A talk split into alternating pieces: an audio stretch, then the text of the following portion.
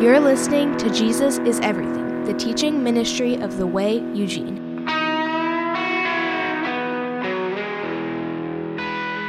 Romans chapter 15, take a look at verse 4. Verses 4 through 6 says this For whatever was written in former days was written for our instruction, that through endurance and through the encouragement of the scriptures, we might have hope.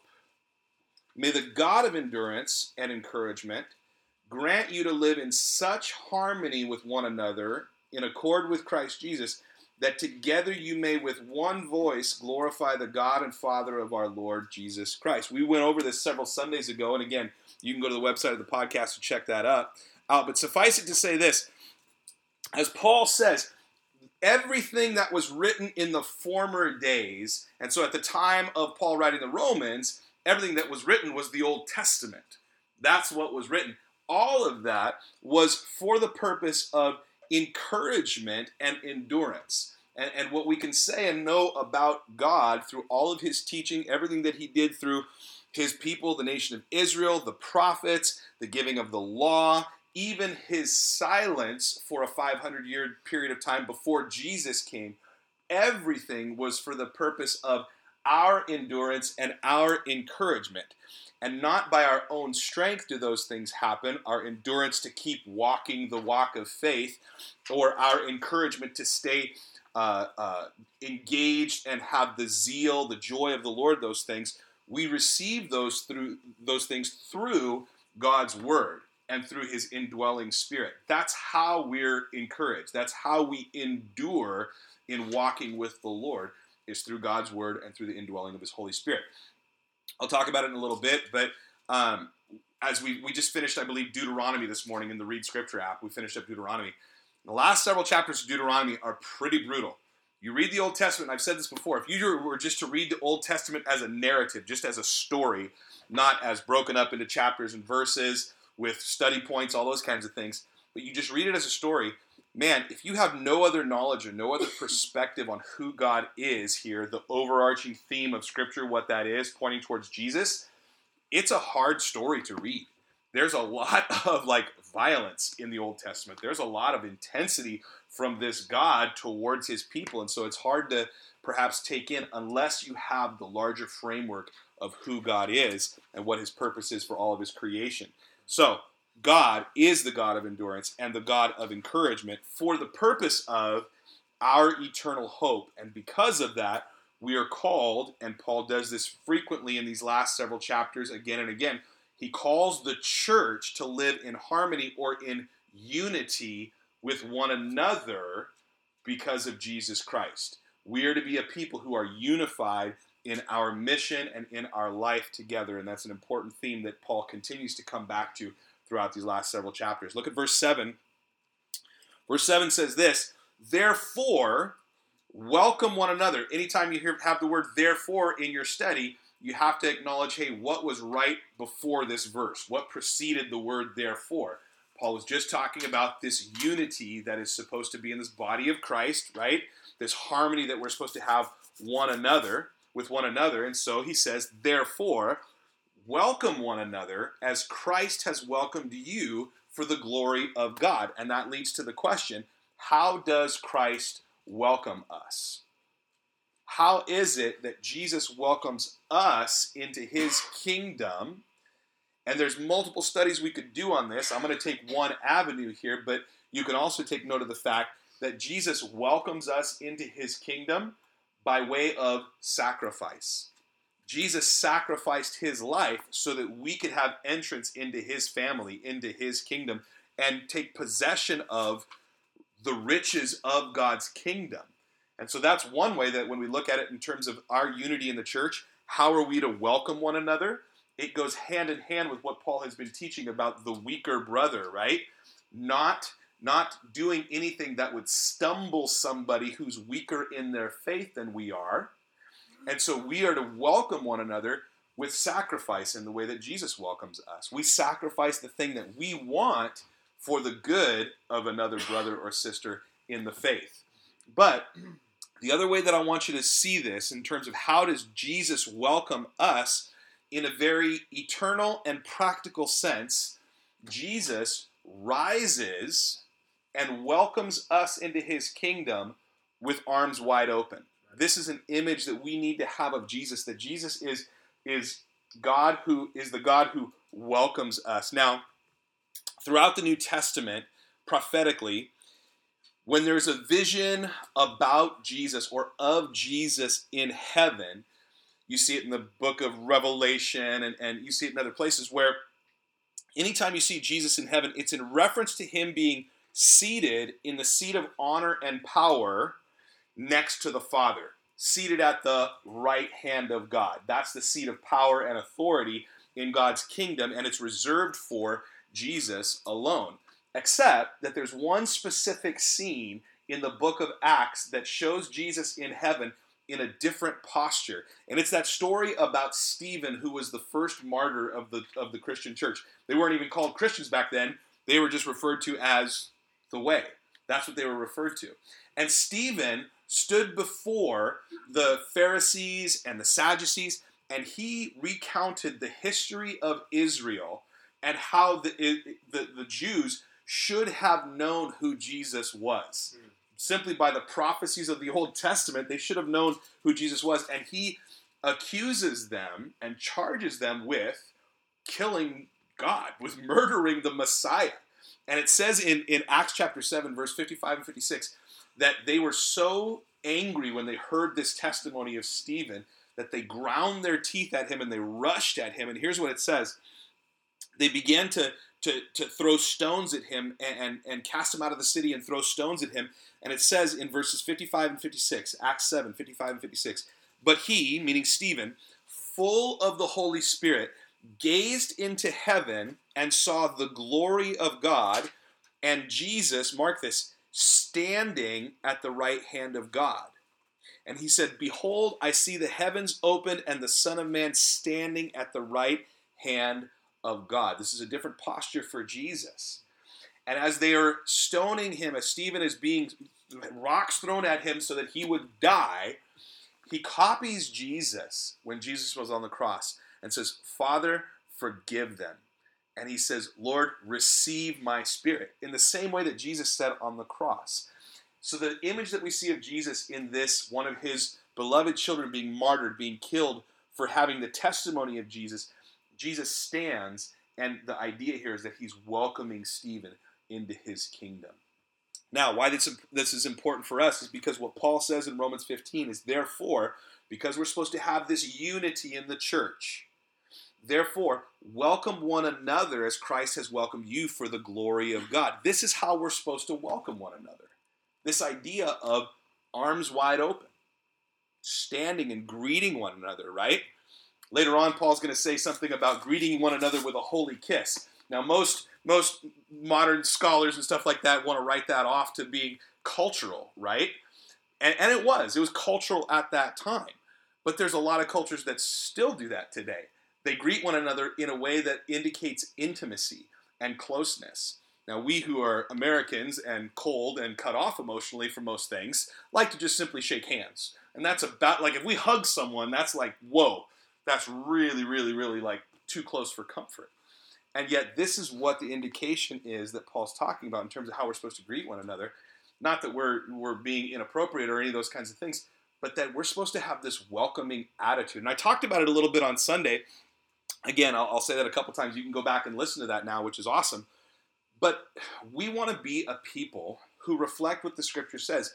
We want to be a people where we make space for where there is room for in the fellowship of the church the, the type of people that Paul talks about at the end of the letter, at the end of Romans men, women, married, single, young, old, healthy, broken, weak, strong, mature in the faith, young in the faith. We desire, we should be a people who are arms wide open, welcoming everyone so that we can point them to Jesus, Amen. to bring them to the Lord. That's what we have a desire to do. And so we should have we should just have this spirit of openness and welcome and and be cautious not to have an eye of suspicion when we see someone new, especially if they look different than we do, especially if they have perhaps practiced their faith in a tradition that is different than the one that we're used to or comfortable with. And we shouldn't be casting an eye toward people ready to point out their weaknesses in their faith or their misunderstandings of doctrine. Too often, that attitude has come into the church and it's been, been defended under the category of discernment. I, I put air quotes on that one for a reason. Because it's not discernment, it's judgment. Now, is there godly discernment where we go, hey, someone's teaching doctrine that's not, that doesn't line up with Scripture? Absolutely. But in terms of welcoming people and bringing people into the church and having them become a part of the fellowship, we need to be so cautious how we respond to people and, and truly trust that God's Holy Spirit, who indwells his believers, all who are a part of the body of Christ, will give us that discernment when it's needed, that we'll be able to ferret out a wolf among the flock based on what someone is teaching, based on how they're living, all of those kinds of things. But up until that point, we need to have an attitude and a heart, just like Jesus, of arms wide open, welcoming people. There's two there's two old sayings that sort of resonate with me and kind of stick around with me when I think about um, the gospel and when I think about people becoming a part of the church. The first is this: you can't clean a fish before you catch him. You can't clean a fish before you catch him. The whole idea of someone who's a non-believer, someone who's living a life of sin, right, coming into the church, oftentimes what happens is that people who are used to church life and what, what you should look like as a Christian, they'll see someone who's a non believer, and before that person has ever had a life changing, heart changing experience of knowing Jesus, they're trying to work on cleaning them up and making sure that they act and talk and look right before they've ever had this life changing moment of like, oh my goodness, I get it. I'm a sinner. I need to be forgiven of my sin. God needs to put a new heart in me so that I can desire to love Him. Like, before that ever occurs, too often the church is trying to clean people up and get them to look a certain way. The other, the other saying that sort of sticks with me is how you catch them is how you keep them. The way that you attract people to Jesus, the way that you attract people to church, the way you try and get people to be a part of Jesus' church is how you're going to have to keep them. So if your whole thing is to get them to come to church by getting them to act right, look right, talk right, and go through a checklist of this is what a Christian looks like, then that's what you have to maintain. You have to maintain those behaviors, and when that becomes the norm, is maintaining behaviors, we lose out on that element of grace that says, this is going to be messy. I'm going to mess up along the way, and things are not always going to look perfect and clean and nice. Therefore, we worship God for the grace that He gives us in those moments that when we fall, we get back up again. I want you to think real quick about the Great Commission back in Matthew chapter 28. Matthew 28, verse 17. Jesus has been crucified, He's resurrected, and there in the garden, the garden tomb, the stone's been rolled away. He's come out, and the women have gone to, to, to uh, go uh, tell the men that the tomb is empty, right? And Jesus meets the Marys, the two Marys, along the way. And they fall down and they worship him. And then he tells the, the women, hey, go tell the disciples, go tell the other guys to meet me up in the Galilee. Head back up north and meet me in the Galilee. And so the guys listen to the girls and they head up and they go meet Jesus. And they see Jesus. And what happens, the scripture says that some worshiped him, right? They saw Jesus and they worshiped him. And it says, but others doubted. Now, this is Jesus who they have walked with and followed along with, listened to his teachings, watch him be crucified, watch him be put into the tomb, and now here he is standing in front of them. And yet there were those, the scripture says, that doubted. Now, I want you to take note of what happens in Matthew 28, verse 17. They worshiped him, but some doubted. Pay attention to what Jesus' response is in light of this doubt.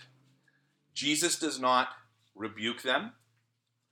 Jesus does not get frustrated with them or angry that they haven't somehow picked up on what's going on yet. It says that he came to them. They worshiped, some doubted, and then it says that he came to them. Jesus moved toward his own disciples, his mm-hmm. followers, the ones who were doubting.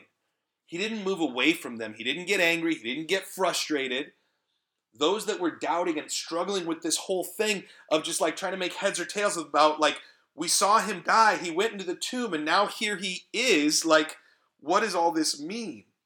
The ones that were struggling with that, Jesus moves toward them, and then he makes the statement that ends all other arguments about his resurrection and about what their purpose in life is, and all of those things. Jesus says to them that all authority in heaven and earth, including things like death, have been given to him now.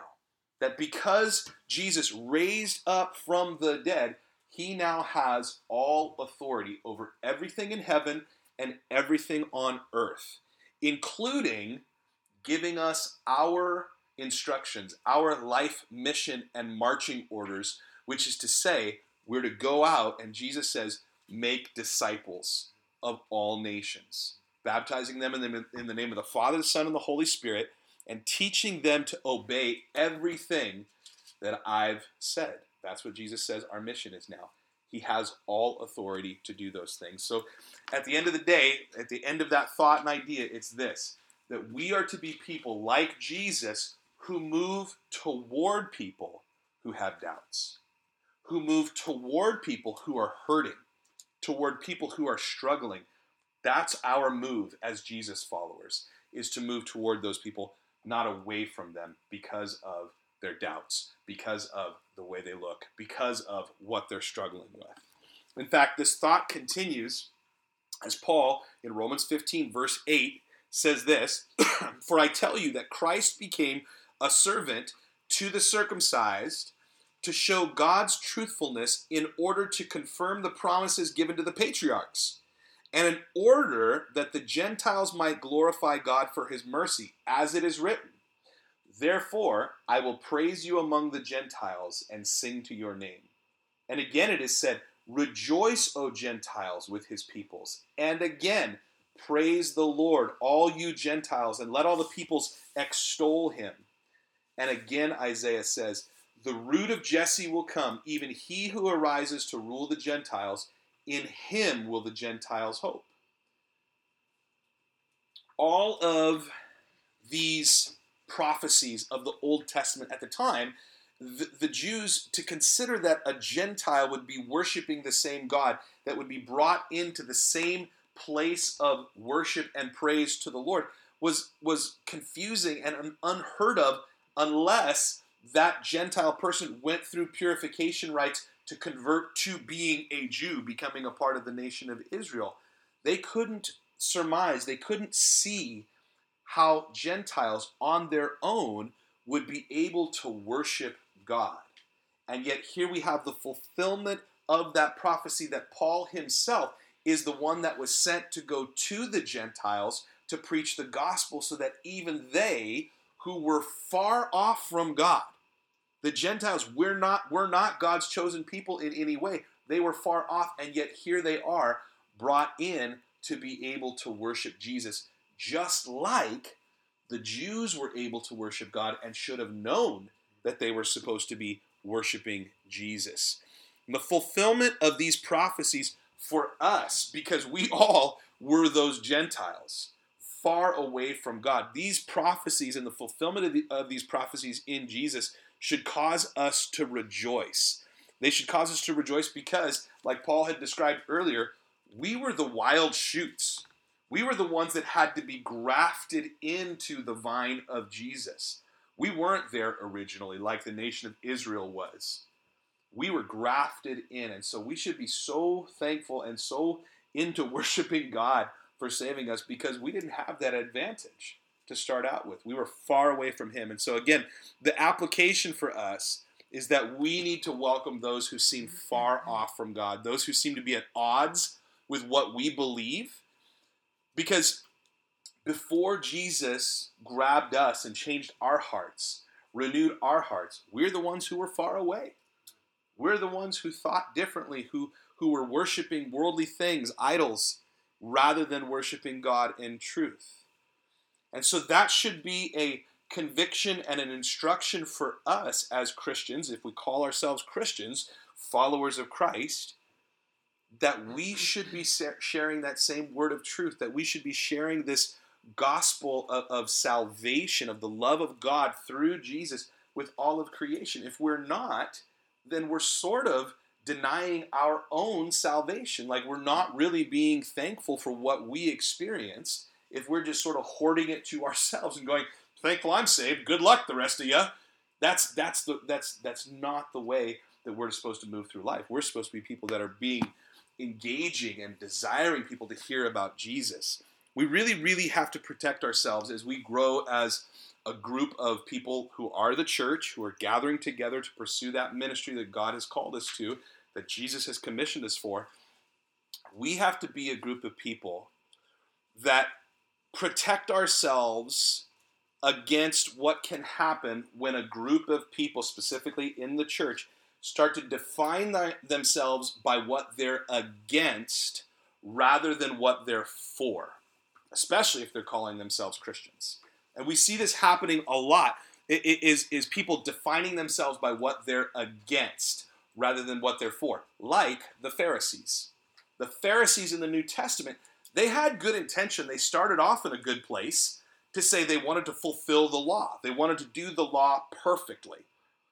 And what ended up happening was rather than affirming the heart and the message of the law, which was to worship God alone, they simply became people who were checking off the lists of people who were doing things wrong and trying to keep a record of how people were doing things wrong. So they became known for what they were against rather than what they were for. And that can happen in our churches. It just does. It's become a part of our culture, unfortunately, that, that people become closed off. And what happens when you become closed off, I've used this language before and it's offended people. I don't mean to be offensive by this. But what happens when you become known as a group of people who are against things, not for things, like you're against certain behaviors and politics and ideas, and, and you're not known for simply being for Jesus and for God's grace, then you begin to be a spiritual country club. Where you where if you want to become a part of the group, if you want to come in and be part of that group, then you have to pay your dues. You have to walk right, you have to talk right, you have to look right. You have to pay your dues to be a part of that group, have the same opinions as everybody else, don't say anything different that might rock the boat, but the reality is, is if that we're truly about the gospel, the truth of Jesus' death and resurrection, right? To give us life through the, the confession and repentance of our sins, then the truth is, is we're going to be welcoming people into our fellowship, and not just our fellowship, but into our lives who need to hear this gospel, regardless of how far from the Lord they seem, regardless how messy that looks. Because here's the point here's the point of sharing the gospel with someone, and this is this is where we have to really dial down and discipline ourselves in this. The point of sharing the gospel with someone, the, the, the point of Bible teaching and preaching, is not just to take notes and, and become head no, have head knowledge of Scripture. It's to help people become more like Jesus, not more like us. Okay? While we are Christians, and yes, Paul would say this, and Jesus would say this rightfully, imitate me as I imitate Christ, is what Paul would say. Jesus would say, Be holy even as I am holy. Listen, the idea of teaching Scripture, the idea of discipleship, helping people follow after Jesus, is to look more like Jesus, not look more like us. God forbid. I don't want anybody to look like me as a follower of Christ. I want them to look like Jesus. But here's also the beauty of that is this. In our own lives, in our own walking with the Lord and growing in grace for ourselves, we have the freedom of understanding that I don't have to look like anybody else in the church. I get to be me, but me becoming more like Jesus. Right? There's that phrase now that everybody talks about. You know, they say, "Hey, you do you," right? Whatever's good, you do you. Don't have to be like anybody else. You do you. It's sort of true. You get to be you with your personality, your voice, your talents, your weaknesses, all of those things. You get to be you. But because of the gospel, you get to be you becoming more like Jesus. So as we share that message of Jesus with people, it's not to make them look like the other people in our church. Our church shouldn't all just be carbon copies of each other. You get to be you, your own distinct personality, how God created you, just becoming more like Jesus along the way. Paul's prayer in verse 13 is one that we can pray regularly for ourselves and for our fellowship. He says, May the God of hope fill you with all joy and peace in believing, so that by the power of the Holy Spirit you may abound in hope. Not only is God a God of endurance and encouragement, but God is a God of hope. So that when things are dark, when things are hard, when things look, look bad for us, God, through the power of His Holy Spirit, fills us with hope. Now, verses 14 through 16, we covered a couple Sundays ago. You can go take a look at that uh, via the podcast as well. I'll say that several times tonight. Uh, but if you take a look at verse 17, it says this In Christ Jesus, then, I have reason to be proud of my work for God, Paul says.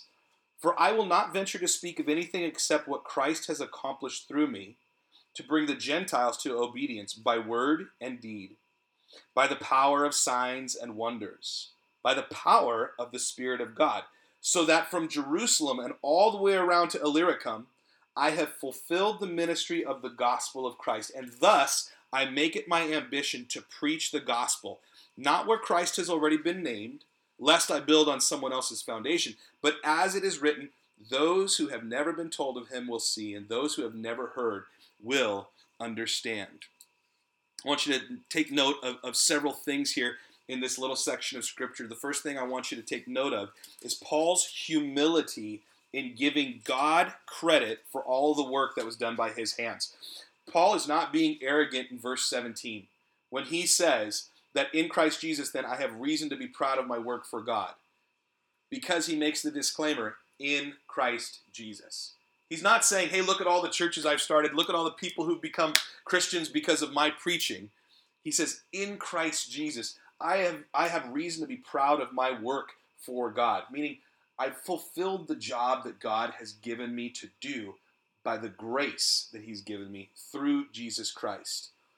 And then look at what he says in verse 18 I will not venture to speak of anything except what Christ has accomplished through me. Paul acknowledges he did a bunch of work.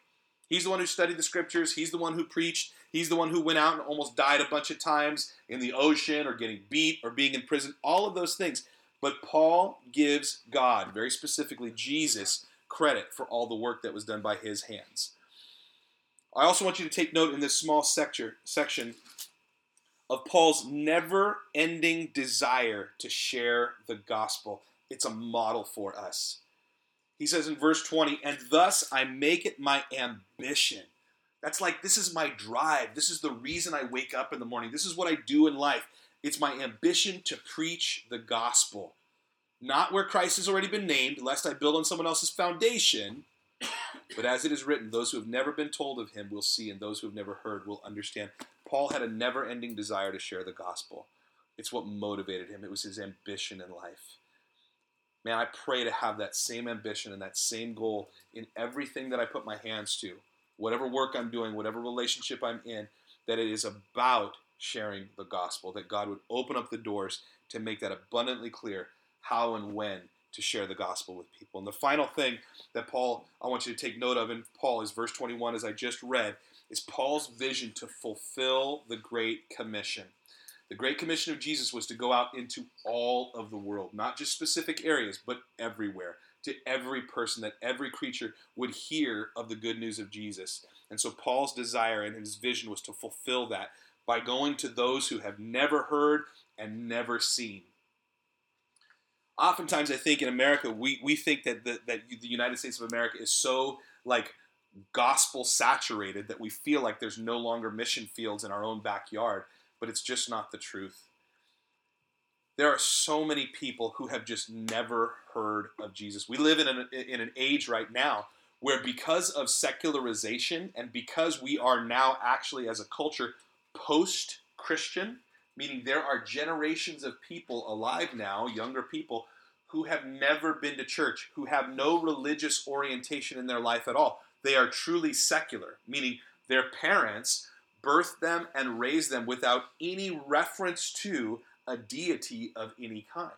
We live in that age right now, which means that in our own backyards, our neighbors, the people we interact with at the grocery store, the gas station, at school, at work, there are just innumerable people who have no understanding at all of who the God of the Bible is, of who Jesus is, or why they should believe in him. And so we have a mission field that's available for us. It's worldwide, it's global.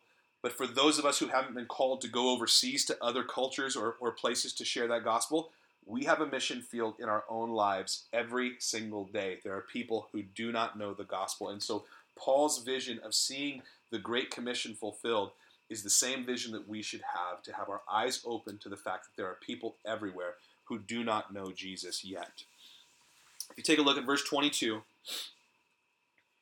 Paul says, This is the reason why I have so often been hindered from coming to you, meaning his work of the gospel in all the various places that he's gone on his missionary journeys. But now, since I no longer have any room for work in these regions, meaning that the gospel has reached those regions and there are churches there, and since I have longed for many years to come to you, I hope to see you in passing as I go to Spain, and to be helped on my journey there by you once I have enjoyed your company for a while. At present, however, I'm going to Jerusalem bringing aid to the saints. For Macedonia and Achaia have been pleased to make some contribution for the poor among the saints at Jerusalem. For they were pleased to do it, and indeed they owe it to them.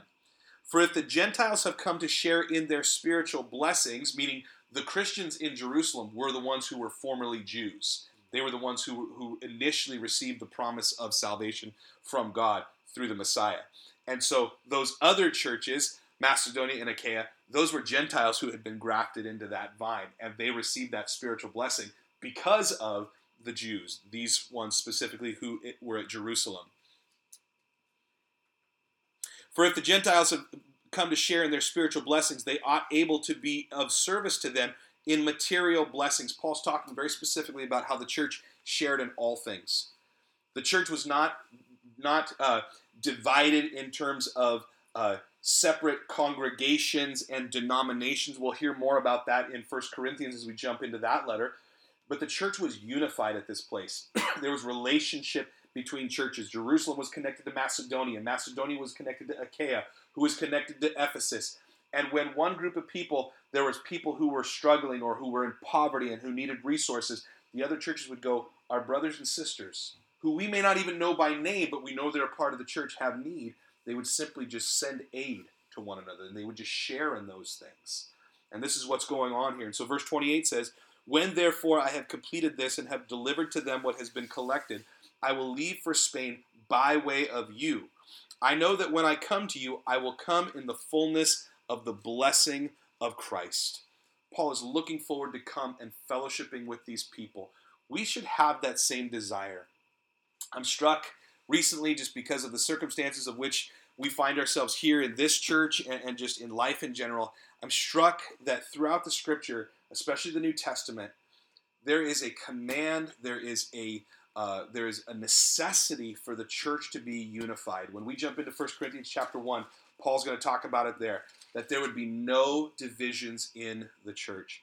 That while we agree on doctrine, we agree on salvation, we agree on the on who Jesus is, that if those things be true, that we are to be unified in the church. That there be no sense of competition between gatherings of Christians, but rather unity and like-mindedness and support and encouragement we are missing that in our community. There is separation between churches, and it need not be so according to the scripture. Take a look at verse 30. Paul ends this section with a prayer, with an invocation. He says, I appeal to you, brothers, by our Lord Jesus Christ and by the love of the Spirit, to strive together with me in your prayers to God on my behalf, that I may be delivered from the unbelievers in Judea and that my service for Jerusalem may be acceptable to the saints, so that by God's will I may come to you with joy and be refreshed in your company. May the God of peace be with you all. Amen. That was, I apologize, that wasn't a prayer of Paul. He is calling for prayer.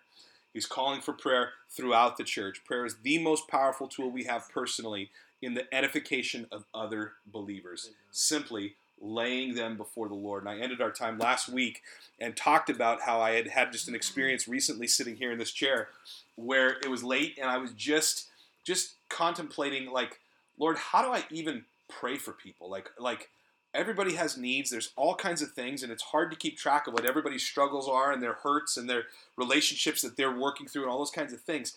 And it was just placed upon my heart just to just to literally speak their name out and lay that person before the Lord spiritually. So I sat there and I just went through my list, mm-hmm. looked through my phone, and just went, Lord, this person. And I and I talked about it last week how our friend Daniel Delma from Burkina Faso, Africa, when he was here visiting years ago, we were in a time of prayer uh, as a group of elders and pastors with him.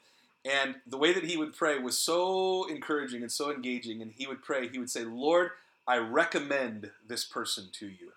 And then he would pray for them, whatever the prayer was. I love that idea that you just lay a person's name out there and, and, just go, Lord, consider this person, right? Like Job, like Job, consider your servant Job. We talked about that, right?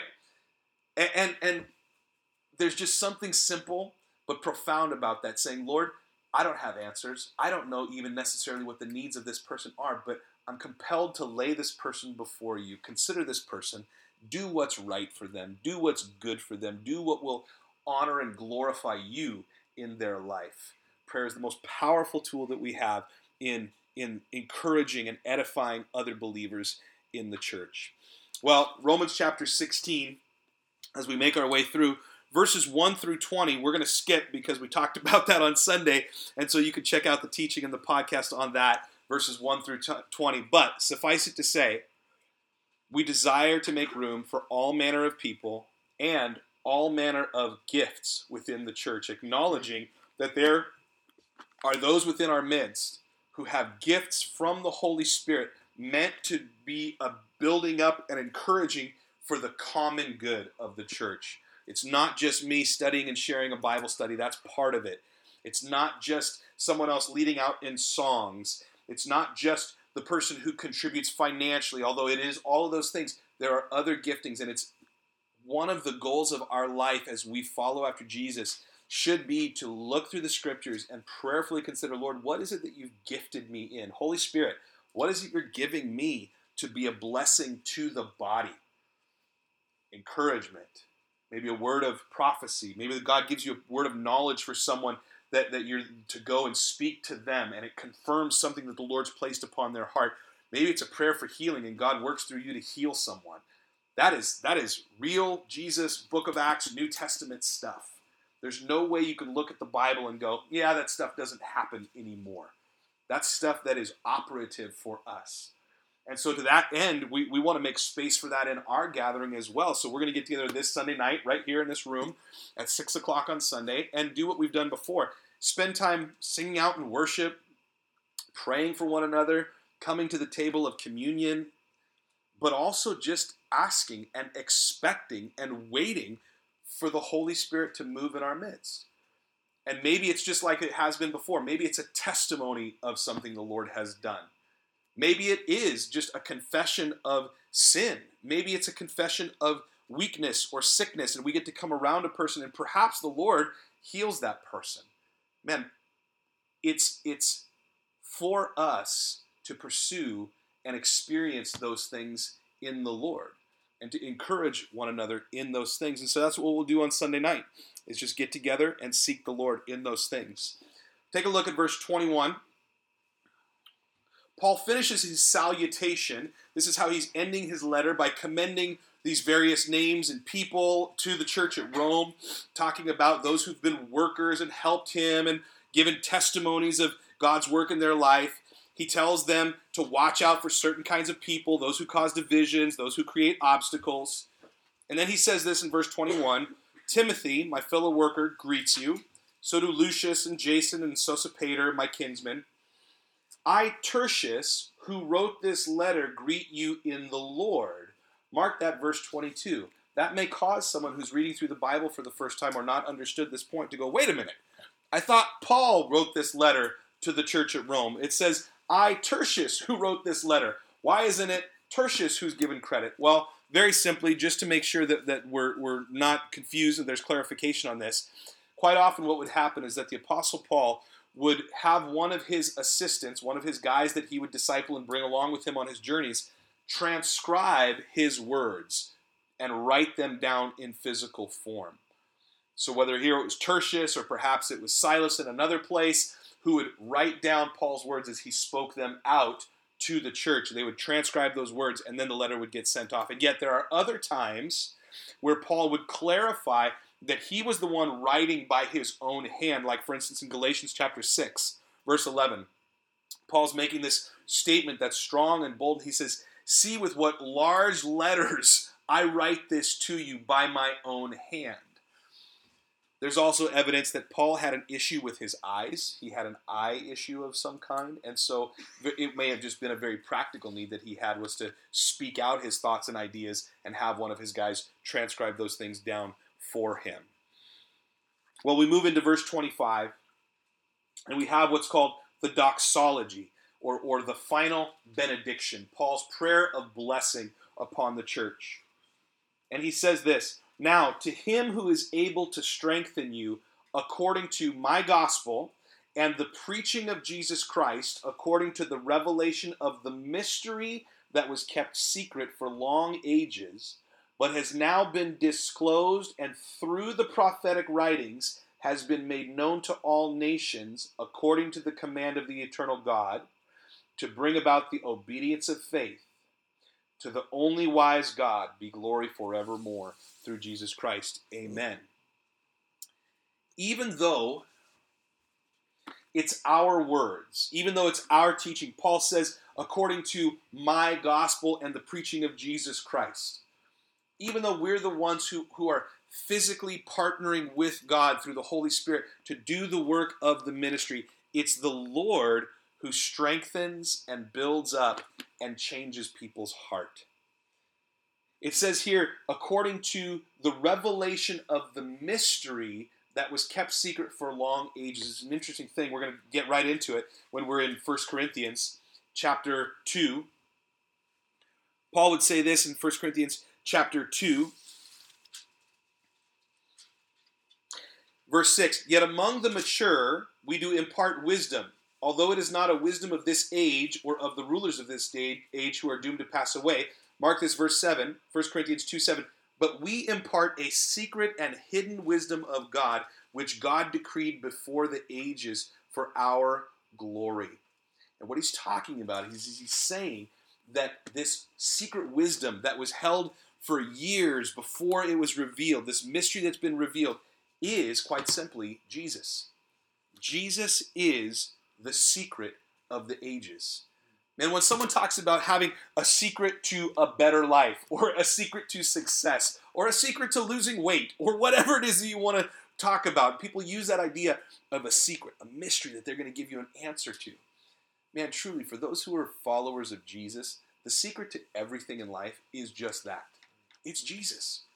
He's the secret that needs to be revealed in every aspect of our lives. When we open up and reveal Jesus to every aspect of our lives, our relationships, our finances, our health, our work, all the different things that we do on a daily basis, when we reveal Jesus to all of those areas of our life, man, things simply open up. Things simply open up, and we get to experience this this knowledge that was secret to us before Jesus was revealed. Jesus is the secret of the ages. It says in verse 26, but has now been disclosed and through the prophetic writings has been made known to all nations according to the command of the eternal God to bring about the obedience of faith. We just finished up Deuteronomy. And if you go back to Deuteronomy chapters 28, 29, 30, 31, that's one of those scenes in the Old Testament that is hard for people. If they're at all doubting the goodness of God, it's one of those sections of scripture where where you just hear about God talking about like like increasing the curses upon people for their disobedience. In fact, if you it, it just mark it down, Deuteronomy chapter 28, verse 58. Deuteronomy 28, 58. This is what God says to the nation of Israel, his beloved people. He says, If you are not careful to do all the words of this law that are written in this book, that you may fear this glorious and awesome name, the Lord your God, then the Lord will bring on you and your offspring extraordinary afflictions, afflictions severe and lasting, and sicknesses grievous and lasting. And he will bring upon you again all the diseases of Egypt, of which you were afraid, and they shall cling to you. This kind of language could cause someone to go, I'm not so sure about this God. Like the God of the Old Testament seems angry. He seems angry and he doesn't seem like a God of grace and blessing. How is it that I'm supposed to love this God? Well, here's the answer by continuing to read. Because here's what it says in chapter 30, Deuteronomy chapter 30. And when all these things come upon you, the blessing and the curse which I have set before you, and you call them to mind among all the nations where the Lord your God has driven you, and, mark this, return to the Lord your God, you and your children, and obey his voice in all that I command you today with all your heart and with all your soul, then the Lord your God will restore your fortunes and have mercy on you. And he will gather you again from all the peoples where the Lord your God has scattered you. Man, God desires restoration. God desires healing. God has grace and mercy for people, but it's intimately connected to the obedience of his voice. For us to desire to do God's will. See, when people look at the Old Testament and they read scriptures where they feel as though God is angry or harsh, they're missing the overarching heart and purpose, the theme of all of Scripture is that you can't have light without darkness. The darkness that we have in our sin and our brokenness, it's done away with because of God's light. The darkness of this world and the sin that is in the world can't comprehend, John chapter 1 says, the light of Jesus Christ. And so, for, for God to show the darkness of sin and disobedience is important. But he doesn't leave it there. He always contrasts it with his goodness, with his mercy, with his grace, with the light of his desire for salvation. He has a desire for blessing. And the way that works is simple it's cause and effect. If we obey God's voice, we will see blessing in our life.